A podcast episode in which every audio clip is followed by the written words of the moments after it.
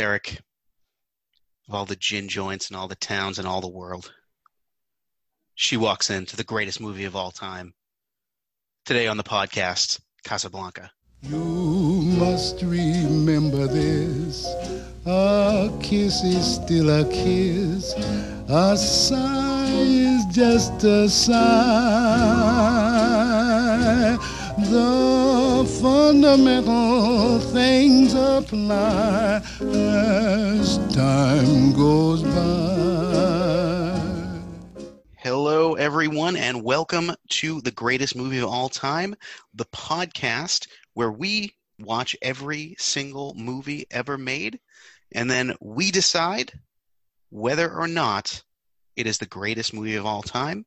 I am your co host, Rick Barrasso. And I am your co host, Mr. Derek Smith. All right. Well, Derek, last week we talked about, well, I should say, I shouldn't say last week, I should say last time. Yeah. Last time we talked about The Lion King. Yeah, we've got, uh, you know, we, we did get some feedback on that. Seems like the, uh, the choice from who I've talked to, the Oscars should have a category specifically for voice acting, opposed to mixing those in. You know, with It's only fair. It's only fair, Rick. I think so. I think there's some gray area, and like I said, I think we're gonna get we're gonna get to some points later on in the podcast. We're talking about things like motion capture, where where where does that fit in? But that's a discussion for another day. The discussion for today is about Casablanca. Yeah. Uh, I'm gonna I'm gonna be honest straight up front. This is probably one of my five to ten favorite movies of all time. Uh, I love this movie. I am an out and out honk for this movie. Like uh, you're, it's it's it's gonna get tough to criticize it for me. I just I just love it a lot. This should be a, a fun one because I, I don't think I'm as passionate about it as you are. So it should make for some Really? interesting conversation. Yeah. I mean, keep in mind, I saw it when I was younger and I didn't remember a single thing about it um, Okay. besides the famous line. So when I watched it, cough, cough, this morning, um, I, you know, I was into it. I was out of it. I was into it. I was out of it. I was into it. I was into it. So, you know, it could have just been me too, but um, I, I did enjoy it. I did enjoy it, but uh, yeah, we'll, we'll we'll we'll get into it. You know, Yeah, well let's let's talk about it. Casablanca, uh, 1942 movie It was made at the height of World War II. You've got uh, obviously Humphrey Bogart starring as Rick Blaine. You get Ingrid Bergman as Ilsa Lund, Paul Henreid as Victor Laszlo, the three main characters. Uh, directed by a Michael Curtiz. Currently sporting an 8.5 on the Internet Movie Database, 99% on Rotten Tomatoes, and a rare perfect 100% on Metacritic. So this is a critically and publicly adored movie, I would say. Uh, Derek, you said that you were younger when you saw this. When when about did you see it for the first time? honestly, it, it, I wasn't a kid. I think I actually started watching it. I think I watched it. It was definitely less than like ten years ago. Um, so not that much younger. Um, we- we're talking. I'm 33 now. Maybe when I was Sure. 23, but I think I, I tried to watch it because I knew I had to watch classics. And the, the the problem with some of these movies that I watch is that I have to force myself to get into them when I don't feel like I am. Um, and that Sure. that that can hurt the movie experience for me. But that's that's on me in the end. Um, but yeah, I would say about less than 10 years ago.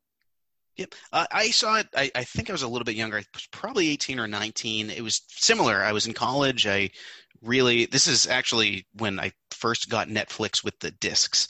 So I, I really was making an effort to get all these classic movies where I couldn't necessarily buy them or justify to myself buying them on DVD uh, Yeah. as, as a broke college student. You sound ancient when you say Netflix Netflix discs. Yes. Oh, it's it's it's disgusting. It is absolutely disgusting. But yeah, the it, that's that's what I was trying to do. I was trying to watch a lot of these movies where we're going to discuss on the podcast, where uh, I wouldn't necessarily have seen them otherwise as you know a high school kid who you know a nerd who watched action movies and comic book movies and stuff like that. So i really made an effort and this really uh, this re- one really stuck with me. So let's let's talk about what happens in the movie. Yeah because it, one of the things in deciding what, really what is the best movie of all time as we say story's going to grab you. It's going to be interesting. We need to to go over and, and decide. If everything makes sense. If everything works. So let's talk about it. So. We open in Casablanca. It's a city in Morocco where refugees from World War II gather to make their way to freedom. Uh, the next step, ideally, to Lisbon and then on to America. for a lot of unfortunate people, they have neither the money nor the influence to get out of the city. So, really, it's a gathering place. We start out, news comes over the wire that some official documents, which you're later going to learn are letters of transit, have been stolen off of two murdered Nazi couriers, and they are heading for Casablanca. And Derek, a theme that's going to develop with me anytime you get dead Nazis in a movie, it's gonna it's gonna bounce it up a few uh, a few points from me. Yeah, I'm Uh, not gonna lie. I, I for some reason uh, I felt some Inglourious Basterds type things in this movie. Like I can see that Tarantino definitely got some influence, at least a little bit from this film. At least that's what I saw. I agree. I think there's a. I think Tarantino was influenced by this. I think Star Wars, George Lucas was uh, influenced by this a lot. I see a lot of Han Solo and Rick Blaine. But uh, yeah, I, I I think this is a very influential movie. Mhm. Uh, so the the other thing about this, and when you're killing Nazis in movies, this was made in 1942. This was just about the height of World War II. Yep. The, there's not really even equivalent today. Y- you could say, oh, make a movie about the war in, you know, Afghanistan or you know somewhere in the Middle East, but it doesn't have that same punch because it it just doesn't. Nazis are just the ultimate villain. Yep. Uh, so we, we then see local authorities are tearing through the city, and you know, in some cases, even killing those without proper documentation. And we first hear now of Captain Renault, who is going to be played by Claude Rains a bit later, how he's bringing in women who are really not suspects or anything like that. So we do know that that he's corrupt right away before we even meet him. You know, I, I love Renault in this movie, but it's set up, and I love that scene as well where the uh, the crook sort of steals the the wallet from the the couple at the restaurant. yeah. And and the way he does it too, almost it, it took me by surprise as well. Yes. Um, I was like, oh, I just realized he did that, and that was kind of cool. And it was, Yep. yeah, Uh, so then a uh, a plane actually lands in Casablanca, and out come some Nazi officers. Most notably, uh, one we're really going to know is uh, Major Strasser, and he's played by Conrad Veidt. Derek Conrad Veidt starred in a movie before this called The Man Who Laughs. Have you ever seen a picture of Conrad Veidt? I cannot believe I didn't catch that myself. Yep. Holy crap! Yep.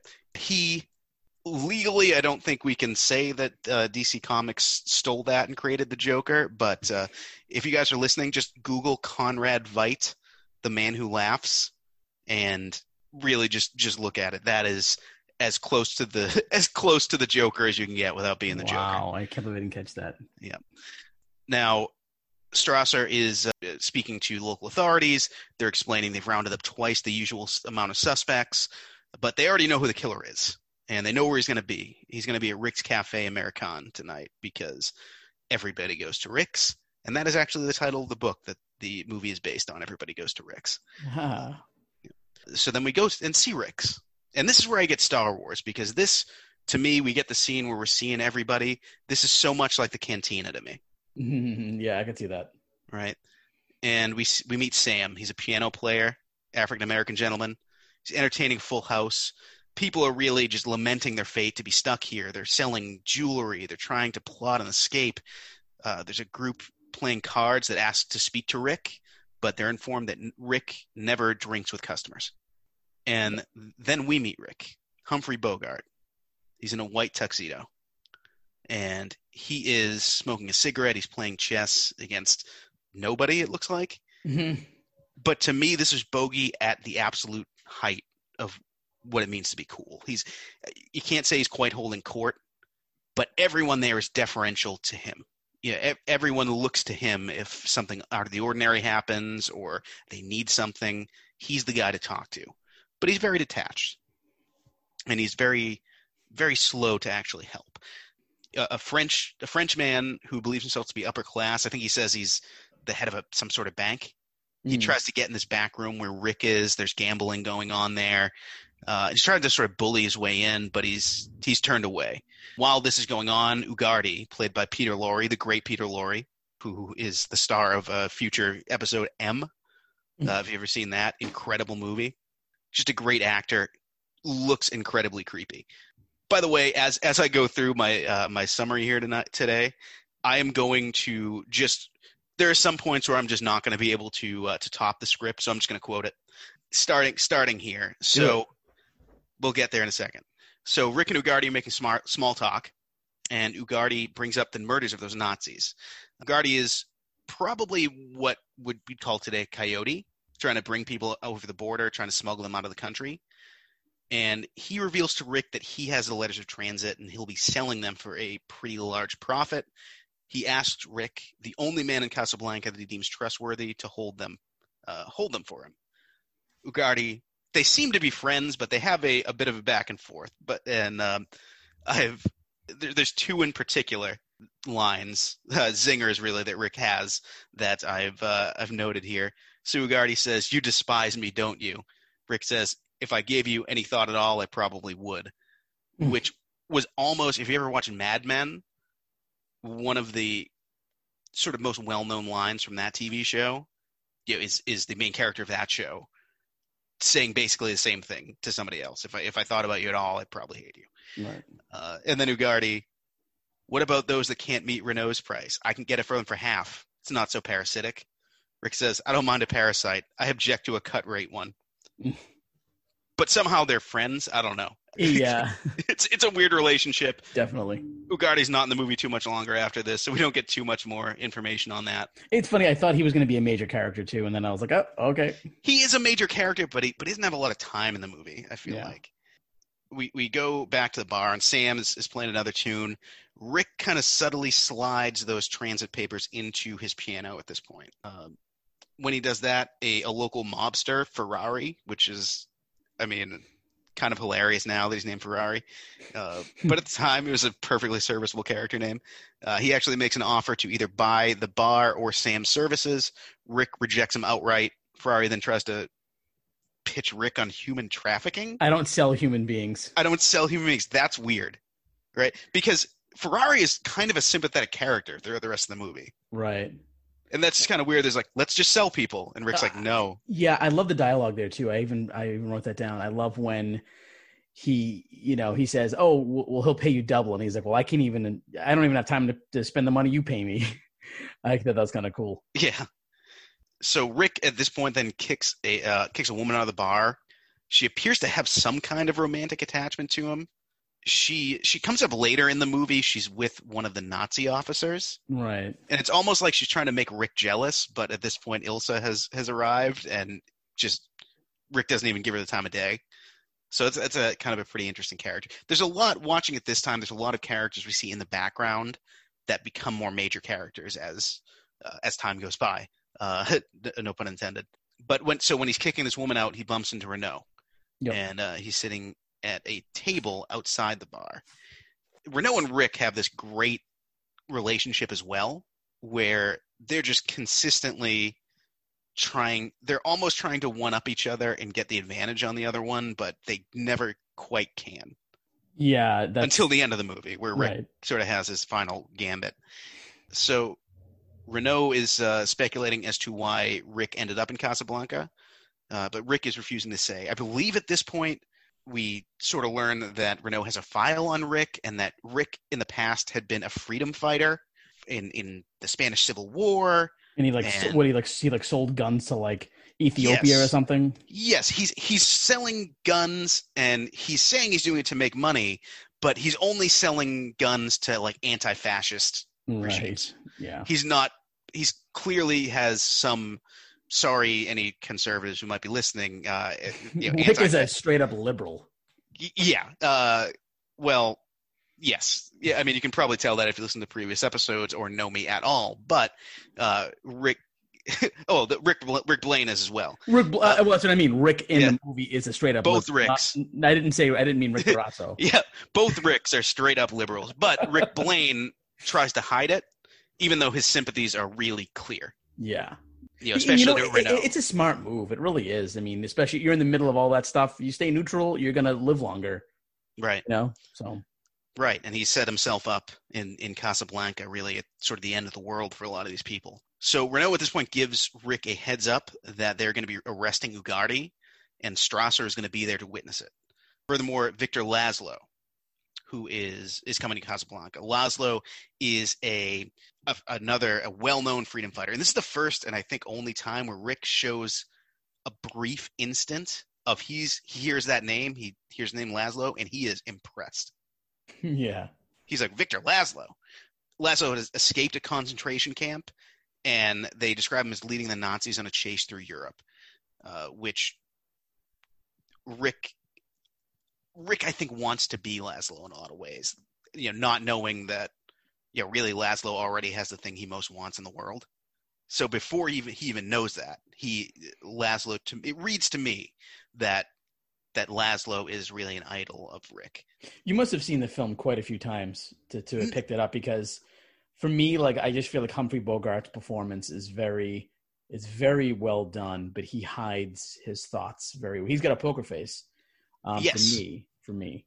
And to me, you have to really look into it and read that performance, but it's it's all there. Right, right. because you, you, it's and it's not necessarily in his performance it's in the lines of other characters you know it's it's in how how strasser has to give him a once over a little bit later Right. Because rick can be a threat and he's so wounded by ilsa leaving him in paris that he is not comfortable sharing his emotion and he, he does have these brief flashes where they come out where he almost can't control himself Right. It, it it almost reminded me of like the the James Bond thing where like he loved once. Oh, yeah. And it went badly and now he won't love again. you oh yeah the daniel thing. the daniel craig james bond especially Yeah, right, right. you know and, and a little bit i think of like the early brosnan bond as well they, they have Mhm. that element there's a lot and even like the white tuxedo is so james bond Yeah, right, right. So there's there's a lot in this movie that shows up in places you might not expect. Yeah. so renault at this point uh, he advises rick not to let laszlo get any documents at the cafe that would let him leave casablanca because laszlo is a high value target. So rick uh, rick bets renault that laszlo is going to find a way out but renault actually lets him know that it's going to be a bit more difficult for laszlo because laszlo has a girl coming with him. And before rick can get more information they are interrupted by the arrival of strasser and the arrest of ugarte and Uh, uh, let me ask you a question. I'm gonna, Yeah. I'm gonna- I'm gonna break right through right now because Yep. this might be kind of obvious, but for some reason it's going way over my head. Why don't the Nazis just murder him in cold blood? murder uh, Laszlo. Ugarte? Laszlo? I mean, he's escaped. He escaped the con- concentration camp. The Nazis are the Nazis. Why don't they just do that? They're not going to get. They're going to get arrested. The Nazis. So I think it would probably start a riot Mm. because this and believe it or not, um, because we're in a um, you know in a society where certain politicians decide that the rules don't apply to them. Even some Nazis tried to follow the rules of engagement I, because these are not Gestapo. I don't believe so until like later in the movie when they break up the the meeting. I believe those are Gestapo, but I don't think Strasser is Gestapo. So he is, and at this point, I I think they don't want to kill him. They just want to trap him. They haven't decided what they want to do with him yet. right. I, be- I believe there's some some because uh, eventually there's a point where Strasser does go to Ilsa and say, basically Ilsa's like, well, you told me yesterday it wasn't safe for him to leave Casablanca. Now you're telling me it's not safe to say. Right. I think they want to put him in a concentration camp because the, you have to remember the Nazis were trying to hide their atrocities still at this point. hmm Okay. So, uh, by the way, when Ugarte is being arrested, he does go to Rick and ask for help, and Rick just declines. He just steps back Yep. and, and lets it happen. Renault at this point introduces Rick and Strasser. Uh, Strasser, you know, gives Rick a real once over and you know tries to figure out if he's going to try to help Laszlo. But Rick says, "No, I'm neutral. Basically, I'm gonna I'm gonna just I'm just gonna run my bar." And this is the point where we find out that uh, that Rick has fought fascism in the past, but he claims to have left that behind. Now Victor and his companion arrive, and Sam sees the woman, and it's Ilsa. And Sam knows that Ilsa and Rick have a past. And can I say, every time Ilsa is shot in this movie, she's lit differently almost than any other character. Hmm. Did you notice that? I did not notice that. She has so much soft light on her as opposed to everyone else who's harsh. And it just it just makes Ingrid Bergman just look angelic Mm. and, and it's it starts here. Yeah, the couple sits down and there's uh, a member of this underground uh, approaches them immediately and is looking to escape them, you know, assist them in escaping to America. He sort of, you know, says, "Come to me when you're when you're ready to talk." Renault comes up, introduces himself to them, confirms to Ilsa. Ilsa sort of figures out pretty quickly that it's that Rick, the Rick from her past, Yep. that owns the bar at this point. And Strasser comes out right after Renault, and he and Victor have a really tense exchange about whether or not the Nazis have authority here. Yeah, because this is still unoccupied France. It is it's neutral territory. Right. Yeah. Victor excuses himself after uh, Strasser and Renault leave. Uh, himself to go talk to that uh, the first man who approached them, uh, whose name is Berger. While Laszlo is otherwise occupied, Ilsa goes to Sam and requests that he play a song. And she has one of the many iconic lines Play it, Sam, play as time goes by. Sam protests, but uh, Ilsa talks him into it. Rick hears Sam sing the song, and he comes out. And this is one of those moments where you can see the cool, the facade drops. hmm He's pissed. Yep. And want to hear that. I just want to hear that song. yeah, I thought I told you never to play that again. And we see Rick and Ilsa, their eyes meet, and and to me, I just feel that that history they have just Yeah. right in that moment. Eventually, Victor comes back. Ilsa introduces Rick to him, and those three and Renault sit down for a drink, a first for Rick. And Renault is confused by this, to say the least. He's happy. He's confused. It's at this point where Renault has the, the line where he says, "Oh, this is." Uh, Renault offers to put it on his tab before Rick comes over, and he says uh, something like, "This is not a line I wrote down, but it's, it just came back to me." He's something like, "Oh, we have a we, me and Rick, we have a a a great system here. They put it on my tab. I rip up the tab. Nobody gets the money. It's great." Yeah, yeah. that is a good one. He's got a Um, lot of. He's got a lot of good ones in this. Cat. uh, yeah. Oh, Renault Renault is on fire throughout the movie, uh, and that character could be like a pushover. I feel like, but he's not. Uh, right. Yeah. then they, they start talking and Rick and Ilsa, you know, talk about how they last met in Paris. Rick has another great line. He says, I remember every detail. The Germans wore gray, you wore blue. Yeah. Victor immediately cuts that shit short and they Ilsa he and Ilsa leave. Renault at this point requests that they go to his office the following morning. Here's here's I would say here's a, a one and maybe we we maybe we can save this for later, but if you're Victor in this situation and you you see that, don't you not let her out of your sight for the rest of your your hopefully brief trip to Casablanca? It's a little. Yeah. He's a little bit. I don't know. I understand he's got loftier goals He's a and he's he's confident in his his relationship, I guess, because they, I mean, Victor and Ilsa have quite the past as well. Uh, but it, I feel like at that point it's like, oh, this is a little. This I don't know about this, right.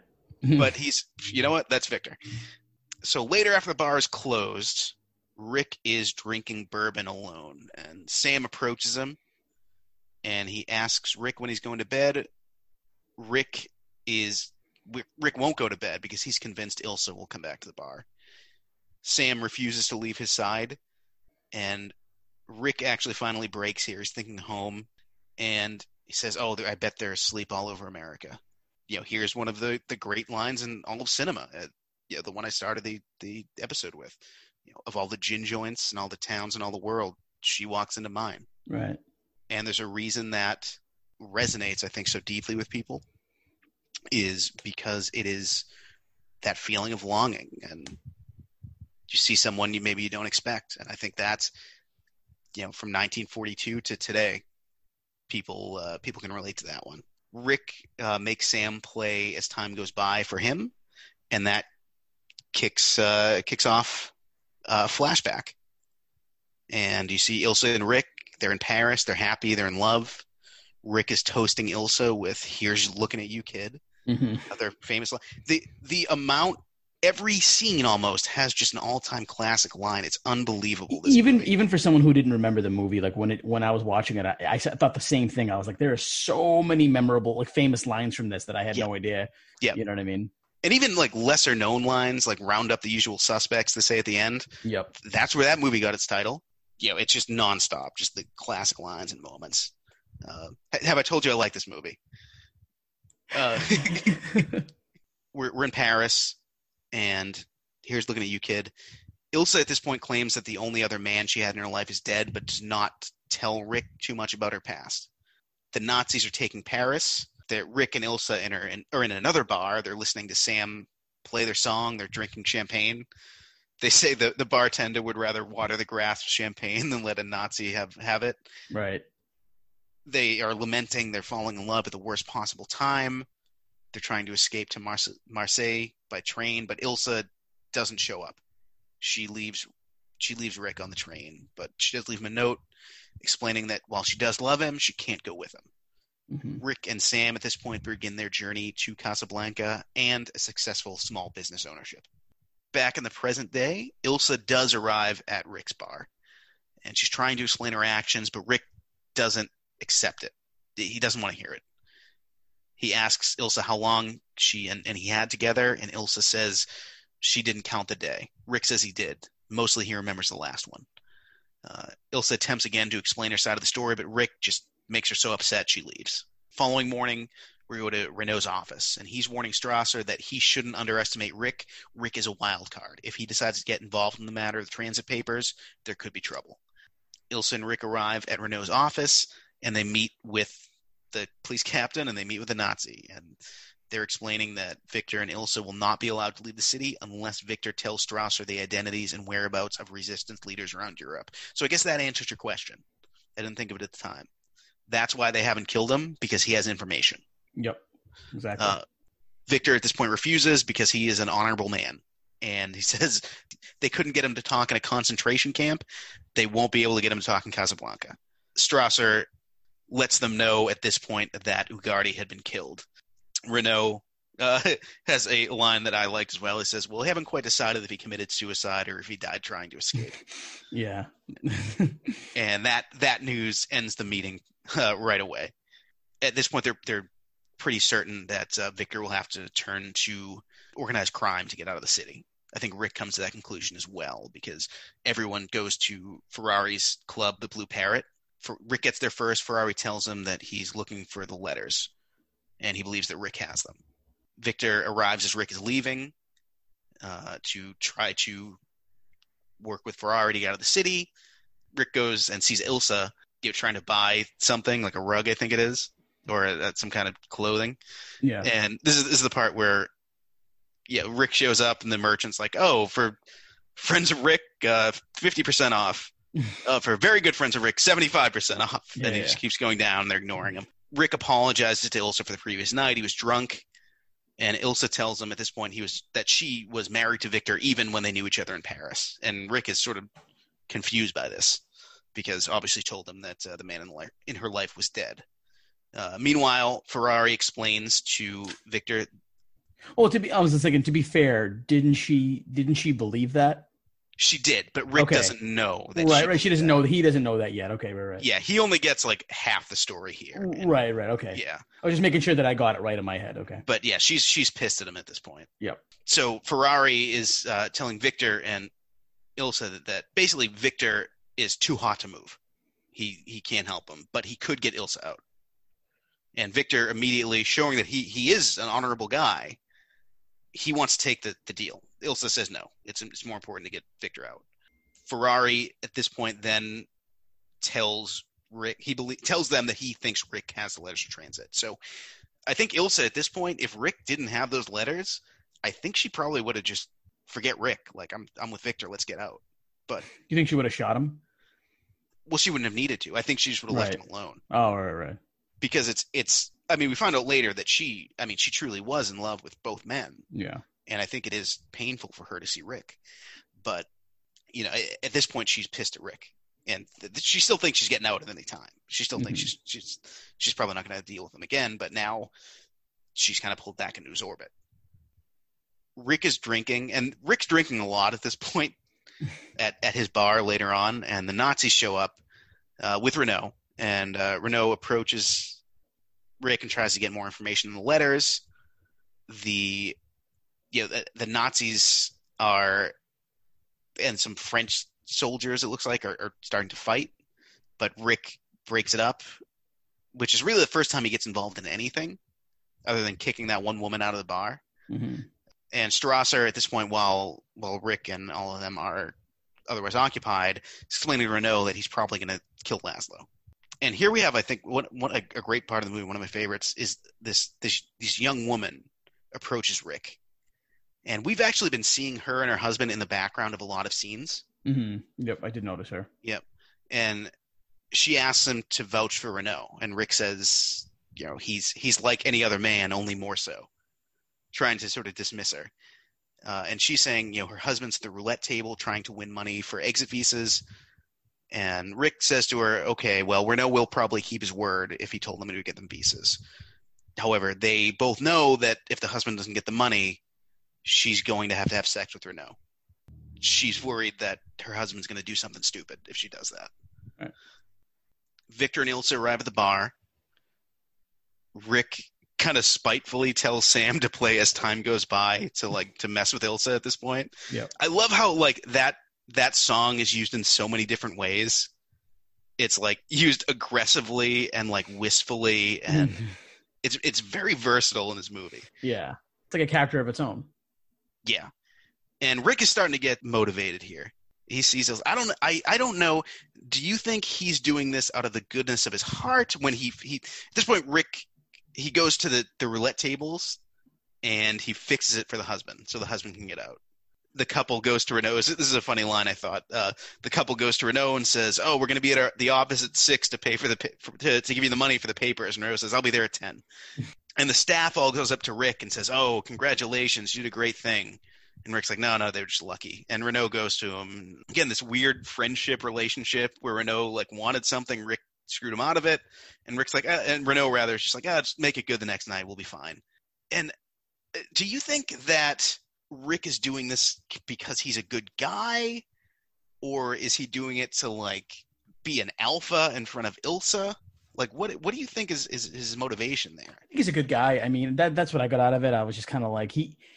I mean, he fought for the correct side in my brain, and he's just a good person. And I just think that um, I think that's I don't know that, that that's what I got out of it personally. But I could see why somebody would maybe think he was trying to be alpha. But I don't know. I just saw that like he's like I'm going to do the right thing here. But who, who knows? I guess.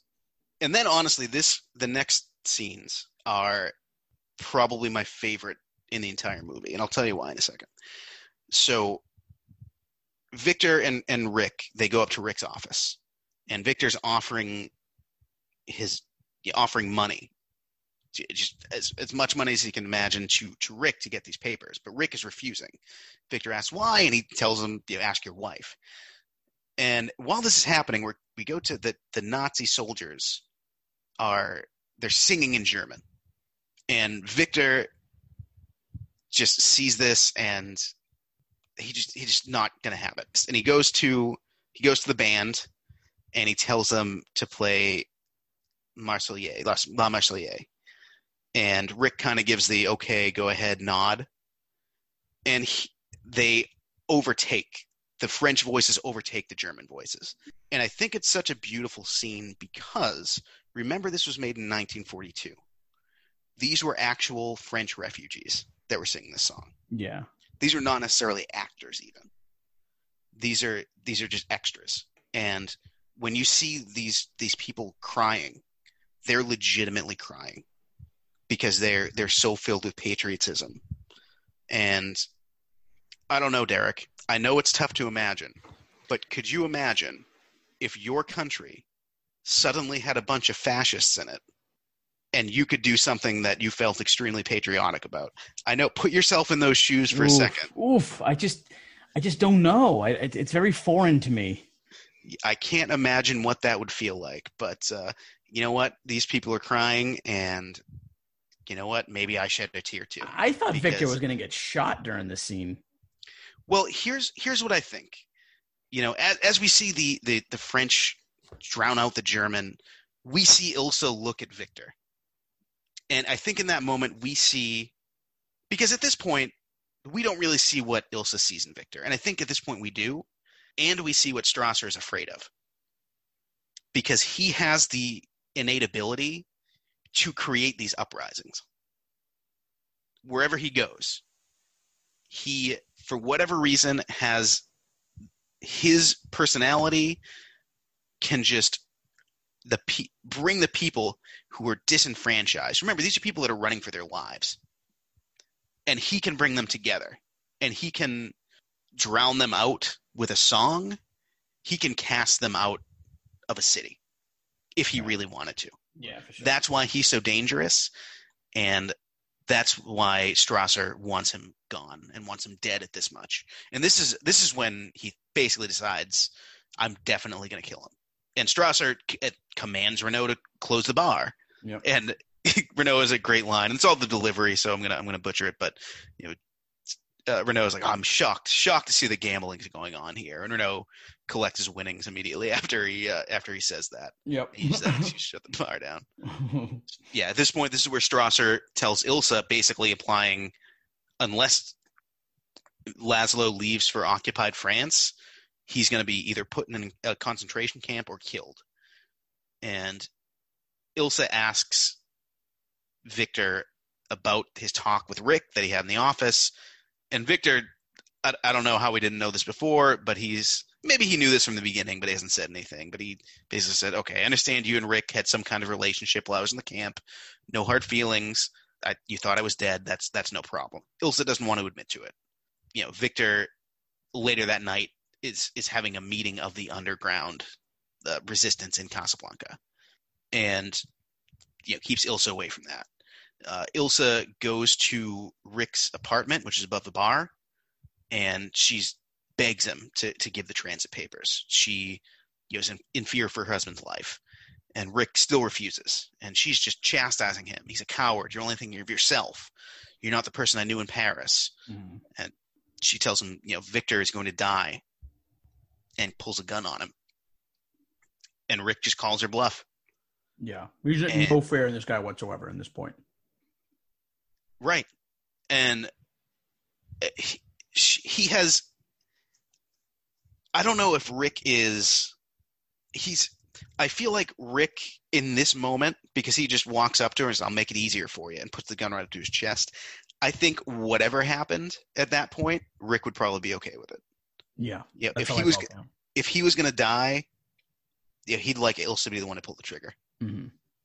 she doesn't. She doesn't kill him. That'd be that'd be quite the twist. But she does not kill him. She actually breaks down. She admits to Rick that she's still in love with him, and they embrace and we cut away. And here we come, Derek, to what is becoming a weekly question that we have to ask: Did they have sex? Ugh, know. I don't know. I you know what? I didn't get that from the movie. I I think I could go either way, and and here's I see both sides of it because Rick is pretty convinced, and later on, he, when he says to her like, "Oh, we got a little bit of that back last night, what we had in Paris," but Right.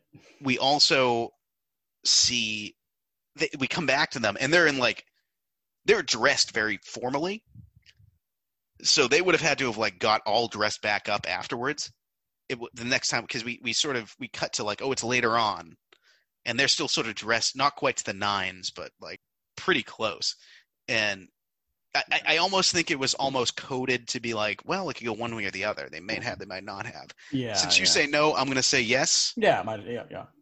so we'll we'll we'll leave it up to the uh, to the listeners here we'll we'll put the question out so we fade you know fade to you know later on that night Ilsa is explaining to Rick that she thought Victor was dead while they were together in Paris, and they actually nobody knew they were married to keep her safe. Uh, she found out he was alive just before they were going to leave together, so Rick is getting the whole story at this point, and she tells Rick that she can't. She's so torn between these two men. She doesn't have the strength to leave Rick again. She's not going to be able to leave Victor, so Rick's going to have to figure this out. At this moment, Rick plans out the rest of the movie. And he gives a here's looking at you, kid. Victor appears downstairs. He's you know, with a waiter. We've been seeing this waiter. He becomes kind of a major character throughout the rest of the movie as Sam vanishes for some reason. Yeah, So can- that, is weird. I didn't notice that. I was, like, Where's Yeah. Sam and who's this guy? Yeah, but he's this this waiter's kind of been been around. The the underground meeting was broken up by the Nazis. They barely escaped. Rick brings the waiter upstairs and basically says you need to get Ilsa home without tipping Victor off. And Victor and Rick talk about why Victor keeps fighting. And Victor says, you know, it's like breathing. If we stop breathing, we die. If we stop fighting our enemies, the world dies. And Rick says it would be out of its misery. You know, again, not to bring it too much back to uh, to current politics, I feel like that may be something that uh, is relevant today. So, fear, that, uh, that. yeah. Victor tells Rick that he knows there's something between him and Ilsa. He asks Rick not to give the translators to him, but just make sure Ilsa escapes. It's not safe for her in Casablanca anymore. And he's not just a leader of a cause, although he is a leader of a cause. He's he's a human being. And at this point, the Nazis break in. They arrest Victor. And we cut right away. Rick's negotiating with Renault for uh, Laszlo's release. Uh, he's explained to Renault that he and Ilsa are going to be using the letters to escape together, and that they could help get Victor for trying to buy the letters, Mhm. and Renault would look good. So they are trying to get Victor on something, Yeah. and yeah, because they they know that the Nazis want Victor dead. Yeah, they got to find a reason basically to kill him. Rick goes to uh, Ferrari to sell his share in the bar, and he makes sure that uh, that Sam and the rest of the staff get their you know are, are taken care of. Mhm. And this is this is the weird part where Ferrari's kind of like a friendly businessman, where Rick's like, oh, you know, I give him uh, you know twenty five percent of the proceeds or whatever to Sam, and uh, Ferrari's like, oh, I know you give him ten, but I'll, yeah, I'll gi- I'll give him twenty five because I'm a great guy who just Yeah, yeah. who just who just deals in human trafficking. right. Uh, Mhm. so they they go back to to Rick's bar, and Renault shows up, and he's attempting to to arrest Victor, but Rick double crosses him, pulls a gun on him. You know, at this point, Renault just throwing heat, and Rick's like, "You, you got to sit down," and he, Renault's just like, "Under the circumstances, I will take my seat." I don't think was yeah. Great line, great line. Yeah. and uh, Renault calls Strasser pretending that he's speaking to the airport to get the plane ready. Yep. Rick, Ilsa, Victor, Renault go to the airport, and Rick tells Renault to fill in the names Victor and Ilsa in the letters. Ilsa's confused. Ilsa believes that she's leaving with Rick, uh, but Rick is staying behind. And he explains why. And this is again one of those times where my words are not going to do it justice, so I'm just going to let the the movie take it from here. So I'll just read the dialogue. Rick says, "If this plane leaves the ground and you're not with him, you'll regret it. Maybe not today, maybe not tomorrow, but soon and for the rest of your life." Ilsa asks, "What about us?" Rick says, "We'll always have Paris. We didn't have. We lost it until he came to Casablanca. We got it back last night." Ilsa says, "When I said I'd never leave you," Rick interrupts her. "You never will. Uh, I've got a job to do too. Where I'm going, you can't follow. What I've got to do, you can't be any part of. Ilsa, I'm no good at being noble, but it doesn't take much to see that the problems of three little people don't amount to a hill of beans in this crazy world. Someday you'll understand that. Now, now, here's looking at you, kid. Just an absolutely classic piece like- of dialogue there. I think I've seen like like maybe 25 movies where at least one of those lines has been parodied in. Right. Right. And it's just again, we go back to how influential this movie has been. And it's like every scene there's something. Yep. So Rick even goes further when Victor sort of comes back around. He tells Victor that Ilsa was pretending to be in love with him to help secure the letters.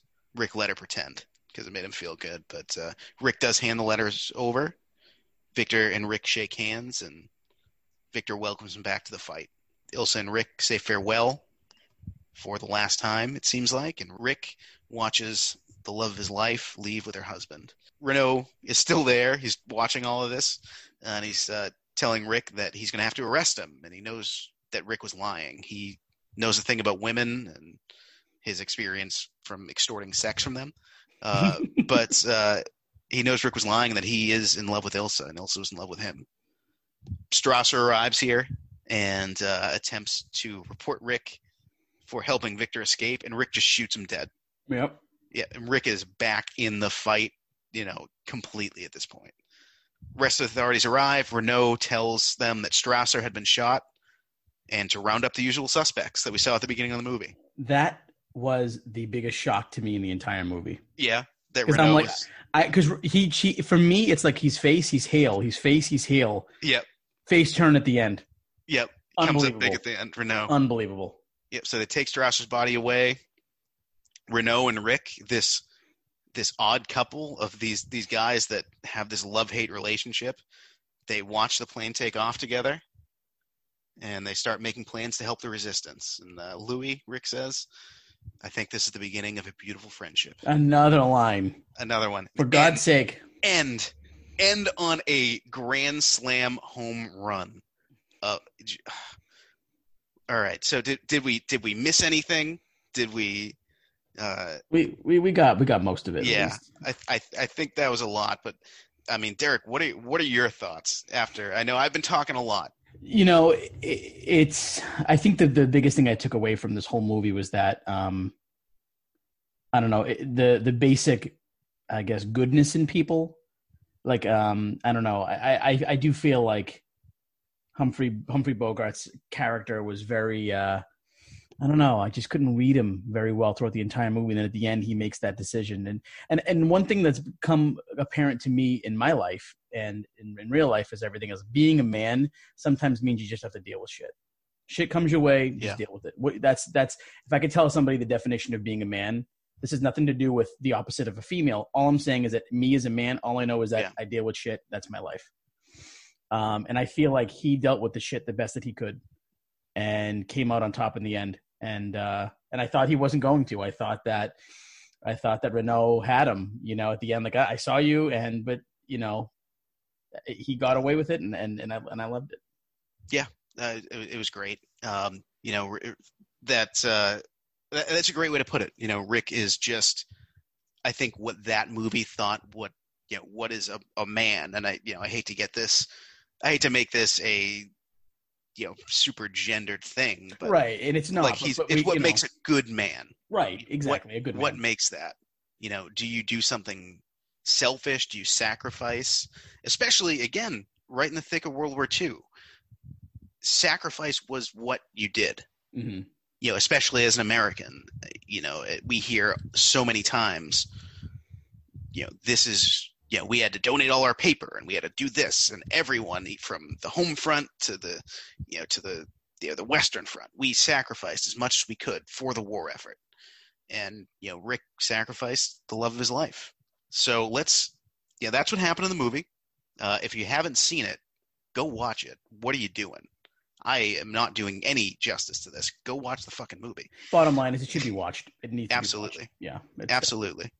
Let's let's talk about let's go into some of our you know our things we talk about every every episode here and let's talk about uh you know what is our favorite thing about this movie derek what uh, what did you have for your favorite thing Um, my favorite thing thing would be probably the part that the music plays in the movie. Um, and it's it's mainly be it's because I'm a musician and I I know the power of music and what it can do. Um, and I think like we said earlier, the music almost plays a character, and it Yeah. it, it and it changes. It changes your mood. It changes. It's the same, and a lot of it's the same song that changes what it means um, in that song, and it's it's just really strong. I, that that's that's my my uh, my number one takeaway. I think. Know, I mean, I'm not trying to disguise everything else that's great about this movie, but that just stood out to me the most. I I would I would agree with that. That's a that's a great way to put it. And by the way, this when I, we say favorite thing, it could be something like the music, it could be a performance, it could be the direction, it could be anything. Just your favorite thing about. Yeah, and just and just to make that clear too. Like I think I'm pretty sure that last time in the Lion King I said the music as well. This just happens to be a coincidence. I'm not Yeah. going to say music every movie. I mean, too too well deserving of of that. right, right. Uh, my favorite thing, I would say, uh, to me, I had the banter between the characters. Mm. Just like like we said, with you know, with between Ugarte and Rick and Renault and you know Victor to a point. It just every character had this just like just matching wits all the time. I just loved it. It was funny. It was clever. It was. I mean, like we said, the there's so many lines in this movie that are just great. Yep. Yeah, with the positive, with the light comes the dark. Derek, I'm what to your least favorite thing about the movie? My, so this this has to do with a a generational thing Mm-hmm. because I think we can all understand that you know if if You know, I say this to you know ten of my friends who are the same age. Let's go watch Casablanca. Five of them are going to go. I don't want to watch old. I don't want to watch an old movie. Yeah. Um, because I know that older movies have different tones. They're a little bit more sluggish. There's not a lot of camera work as opposed to nowadays. Um, so this is mainly um, a generational thing. And one thing I can say is that I think this movie needs to be watched more than once because again, I watched it 10 years ago, didn't get it. It could have been probably was me at the time. I just forced myself on this movie. And then I watched it again, and I, I did think that some things were confusing at times and things happened quick as far as dialogue, as far as who's who, as far as what place each character is. Um, so I'm I'm gonna give this movie another watch at some point, just so I can make sure that I've gotten everything, because there's things you can easily miss in this movie. Um, and when you've explained it, I caught things I didn't catch in the movie, specifically like facial expressions, the way the music plays different parts, like the things that you mentioned. I was like, that's right, that's true. So I would just say, I, I guess if this is a negative, this is probably actually a positive to go watch it again. But my negative is it, I got confused sometimes, and I'm gonna watch it again. Yeah, and, and yeah, storytelling evolves. Um, you know, it- as I'm going to say as time goes by again, but storytelling evolves you know, over time, and yeah.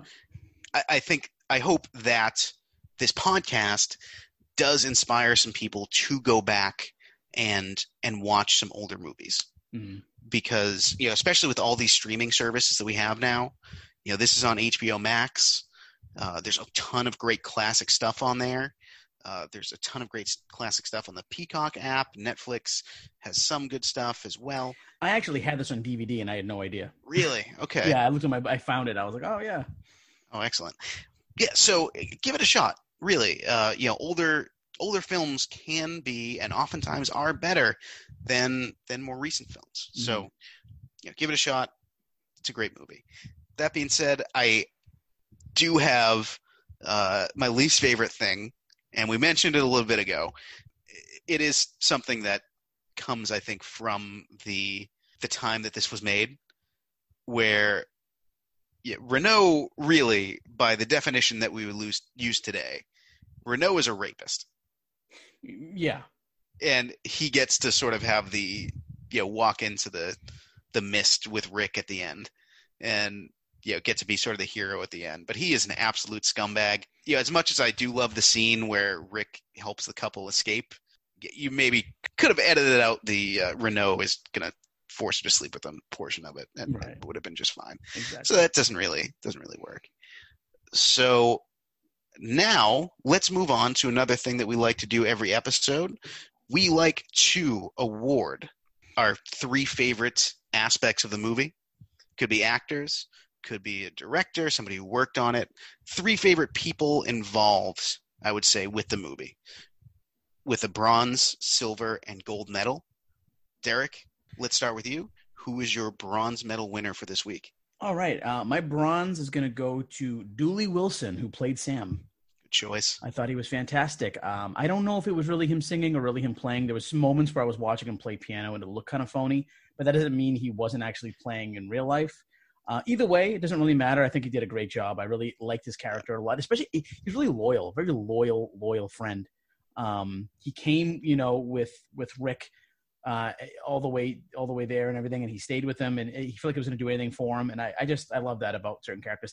And his name is Sam, and Sams tend to be loyal in movies. That's Uh, true. so he's my Sam is Sam Sam Wilson uh, as the Falcon, loyal to Captain America. Samwise Gamgee, Samuel uh, Tarly. Samuel Tarly, not a movie, but yes, loyal. Yep, no, Lots Sam of yes, yeah. I, I agree. I believe he is. He was a musician, and that's Mhm. probably why he didn't get.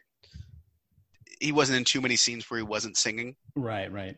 Um, but uh, yeah, I mean, his version of "As Time Goes By" is is now considered a classic. It's considered a standard, really. And his name is Uh, Dooley, which is probably name is Dooley name Wilson. Yeah. Uh, my uh, my bronze medal uh, went to Claude Rains for playing Renault, and he you, you may some people may remember that name. You know, they may yeah that may ring a bell. He's probably best known outside of this for playing in horror movies. He was the Invisible Man. He was uh, he was in Wolf the later Wolfman movies.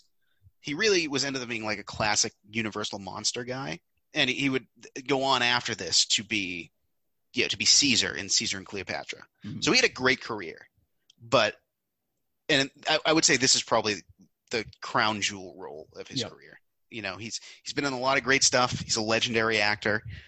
He's just fantastic in this. He's funny. You know, every line that comes out of his mouth is just sarcastic and hilarious to me. Mhm. Yep. But yeah, there you go. Uh, bronze medal, Claude Rains. Derek, silver medal. Who do you got? Silver medals goes to Herman Hupfeld, who wrote "As Time Goes By." Oh. Um, and I know he wrote that in the early 30s, and it came out in the early 30s, but it got very popular from this movie. Um, and uh, I, I didn't, I didn't research specifically how big of a quote unquote hit this was in the early 30s.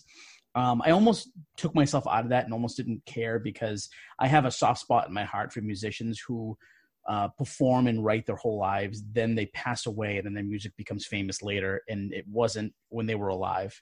Yeah. Um, and I was just happy for this guy to have had a big success with this song because it obviously got famous because of the movie. Um, for the most part, so like I said, I don't know if it was popular before then so much, but um, great song, um, a lot of emotion in it. It's it's it's a classic. It's a classic song. Right.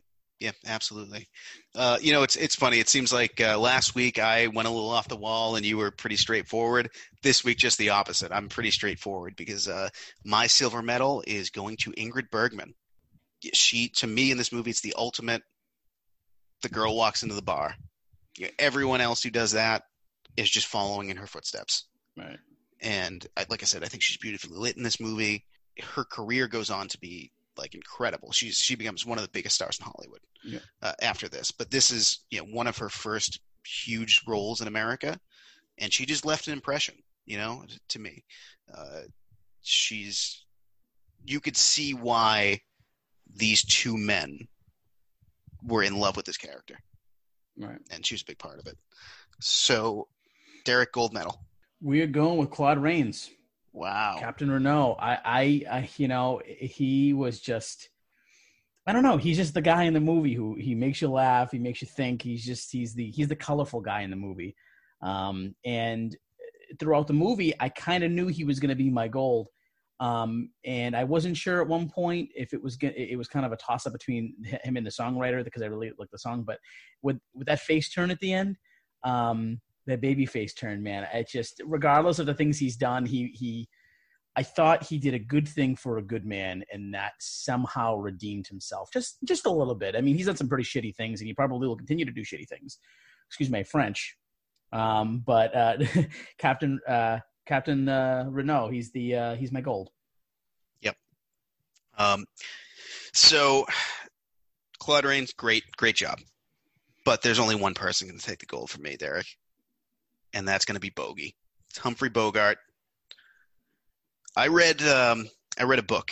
You know, it was uh, Kitchen Confidential. Anthony Bourdain wrote that uh, book. One of another one of my heroes. You know, he said he worked in ten bars in New York City in the '80s, where the owner was just trying to be Humphrey Bogart from Casablanca he becomes before this movie he was considered sort of like a he was a mug he's not a traditionally good looking guy by any means but he sort of becomes an unlikely sex symbol because of this movie Right. Uh, It's funny you mentioned that because I think before the movie even started, Gia and I were talking about like a lot of women were like, "Oh, Humphrey Bogart's that handsome guy," and and I even said, "I'm like, for me, he's no Cary Grant." yeah But Yeah, but like you said, because of this movie, he becomes a sex symbol. I totally get that. right yeah and, and the, the, the roles he had before this and he had some great roles before this were like criminals or tough guys or stuff like that he's he's almost like see i don't i don't know that there's even necessarily somebody like him. The closest thing i'm thinking of is like a tom hardy that we have today. Okay. where he's like maybe he's like he's not like a what you consider like a traditionally super handsome guy although tom hardy's a good looking guy Yeah. but he's on the shorter side. He's stockier. You know he's in good shape but yeah, there- there's just nobody quite like that. And and like i said i mean you can go back and listen to what i say about him. He you see him this he's so cool in this movie. He's influencing james bond and you know he's he's influencing so much to come after him. But you know this this movie really puts him up there as one of the great hollywood legends i think. So you know i, I for this for casablanca and he's got so many you know so many uh, so many lines that have become you know by far i think uh, the afi the top 100 movie quotes you know a few years ago, and this this movie had more quotes on it than any other, and most of them Right. came from Bogart. So got to give it to Bogart on this one. I don't. So, I don't know, Rick. You're, you're making me uh, reevaluate my picks. Yeah, because uh, he was a contender, and, and then hearing you talk about him makes me uh, makes me wish I had put him in my top three. But you know, so so unfortunately, Derek, those are locked in. locked in Uh, forever. so send your send your complaints to Yep. greatest movie of all time podcast on Facebook. We are send us an email. We're greatestmoviepod at gmail.com.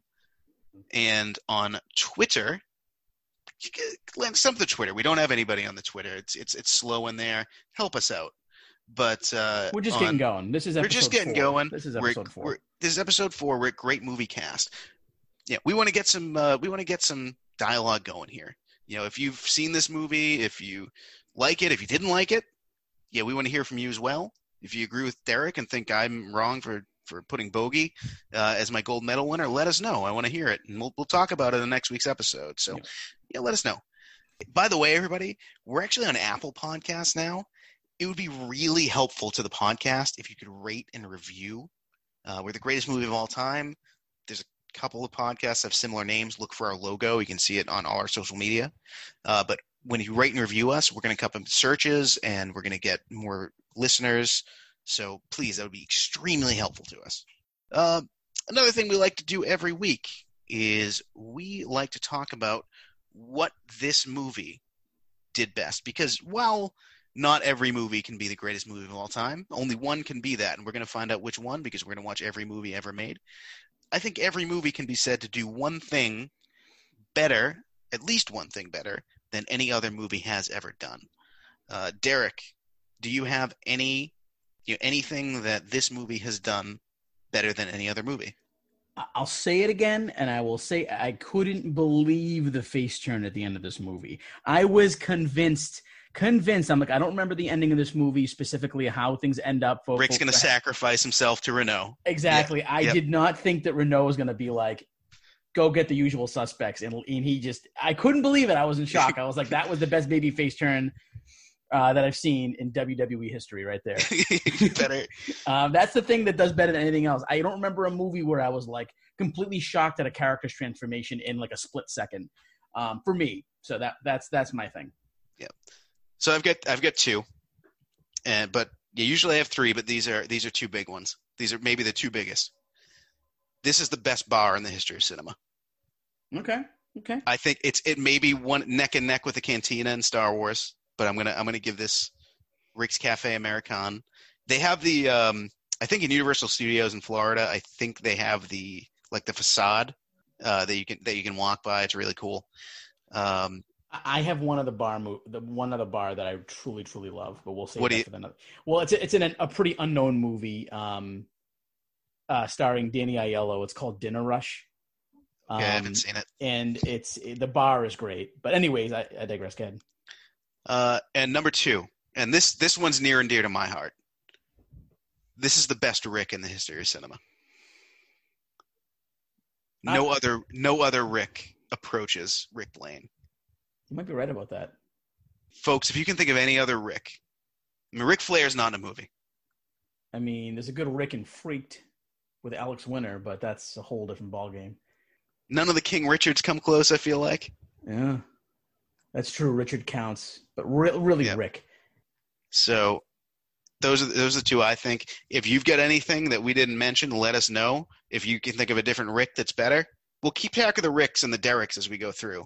We'll- yeah. For some reason, I feel like our names are not quite there that much in cinema. There's a couple of Derricks in there, but there's more Yeah. Rich Richards than, than Yeah. Ricks. But right. Ricks and Derricks, and if you take away the de, I'm I'm a Rick. You're a wreck, is what you not, are. yeah, but no one's like, hey, Derek, Derek. They're like Derek, Derek, Derek. Yeah, but if you if you put your name as R E K, they'd be just a Yeah. I mean, everyone spells my like my name that like that anyway. Everyone spells it wrong, so really, I'm just a Derek. So I'm just gonna take it, or I'll just be R E K. That'll be my name. Rick. could be. You're a fucking derelict, is what you are. Yeah, that's true But too.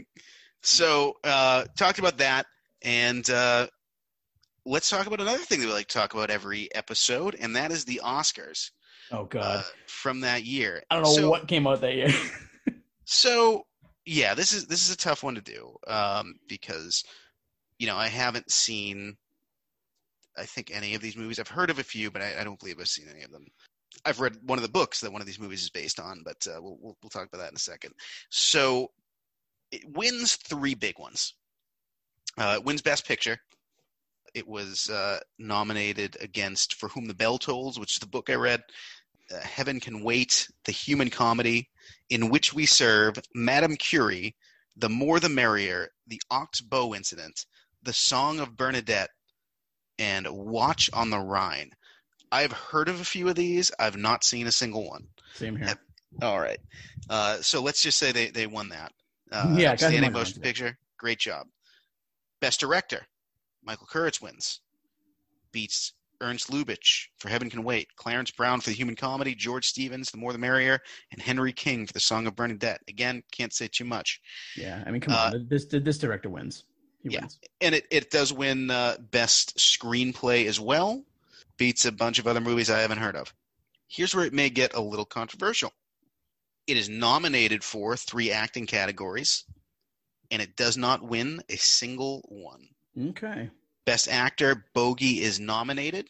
He loses to Paul Lukas for Watch on the Rhine. Again, we haven't heard it. He's also nominated against Gary Cooper and For Whom the Bell Tolls. Walter Pidgeon for Madame Curie, Wow. uh, and Mickey Rooney in The Human Comedy. I mean, I'm sorry, but you it, it's difficult to go up against Mickey Rooney and win anything. Let me. Uh, The guy let me can do everything. I'm just gonna read Mickey Rooney's character name in The Human Comedy. His name is Homer Macauley. yes. I'm sure he danced, sang, played drums, and did blackface in that movie. Yep. Which is why he probably didn't win, is because of the blackface. I mean, in 1942, he probably would have won because of blackface. So, so uh, my apologies. Uh, Best Actress Ingrid Bergman is nominated, but for Whom the Bell Tolls, not for Casablanca. Oh wow, okay, she had a good year Yep. that year. She had a good year. She doesn't win. Jennifer Jones for The Song of Bernadette. Jean Arthur for The More the Merrier.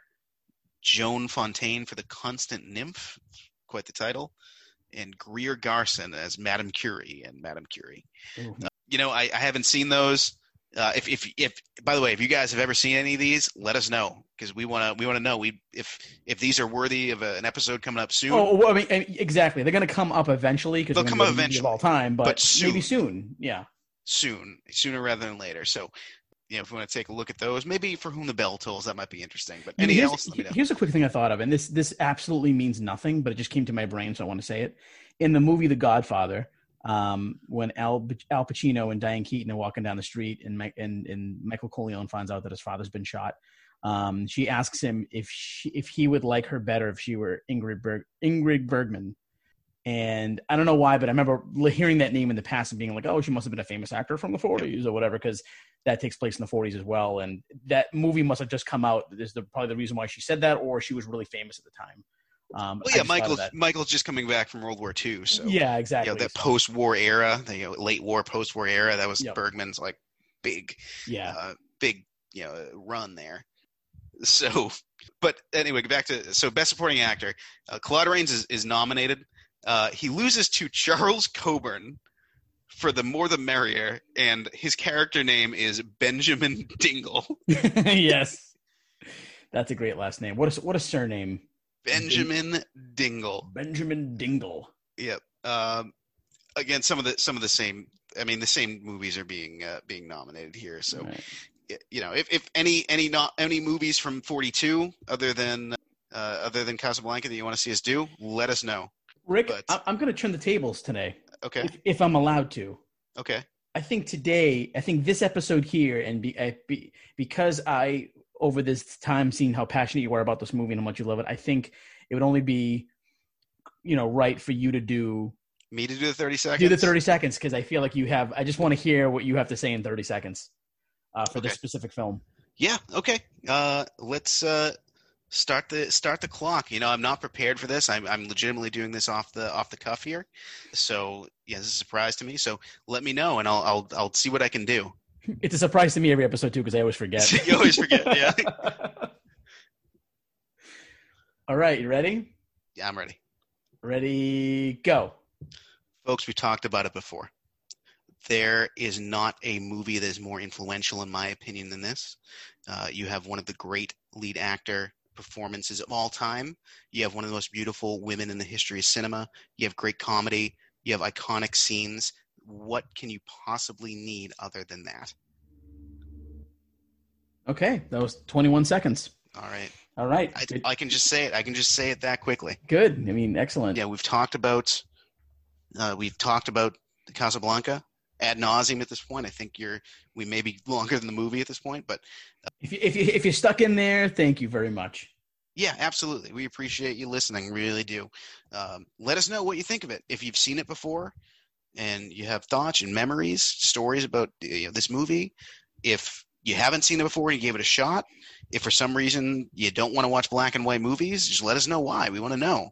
Uh, what can we what can we do? What types of movies would you like to see us do? Yes, and that's a big thing too. Is if you people listening, if you if there's a movie you really want us to do, and and that'll help you get into conversation with us, just please let us know. We would love to love to do it. Yeah, we absolutely love hearing from you. So this week was one of my favorite movies. Yeah, we we talked about it. I love it. Next week, you said you wanted to do one of your favorite movies. Yeah. So what are we going to be talking about in our next episode? we are going to do the 1968 classic Oliver.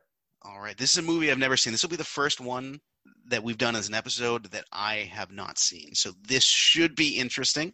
Yes. It'll be uh, it is a is a musical uh, as you said. So uh, we'll we'll see. We'll see how that uh, see how that goes. Yes. Uh, you know, I I hope that you uh, you join us for that. That'll be a fun one.